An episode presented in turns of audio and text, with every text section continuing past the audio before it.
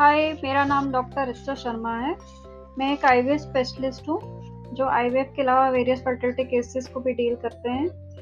And uh, आज के इस डे में which is called as embryologist day and IVF day हम शेयर करना चाहते हैं कि जो आईवीएफ है वो एक बहुत ही इम्पोर्टेंट टेक्निक है बिकॉज़ अनफॉर्चुनेटली सभी कपल्स को नेचुरल तरीके से बच्चा नहीं होता।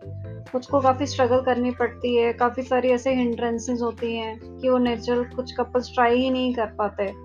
मान लीजिए किसी में शुक्राणु की स्पर्म्स की प्रॉब्लम है, किसी में ट्यूब्स ब्लॉक्ड हैं, या किसी में बच्चेदानी में ही कोई सीरियस प्रॉब्लम है तो इन केस उन केसेस में बच्चा होने की डिफ़िकल्टी आती है।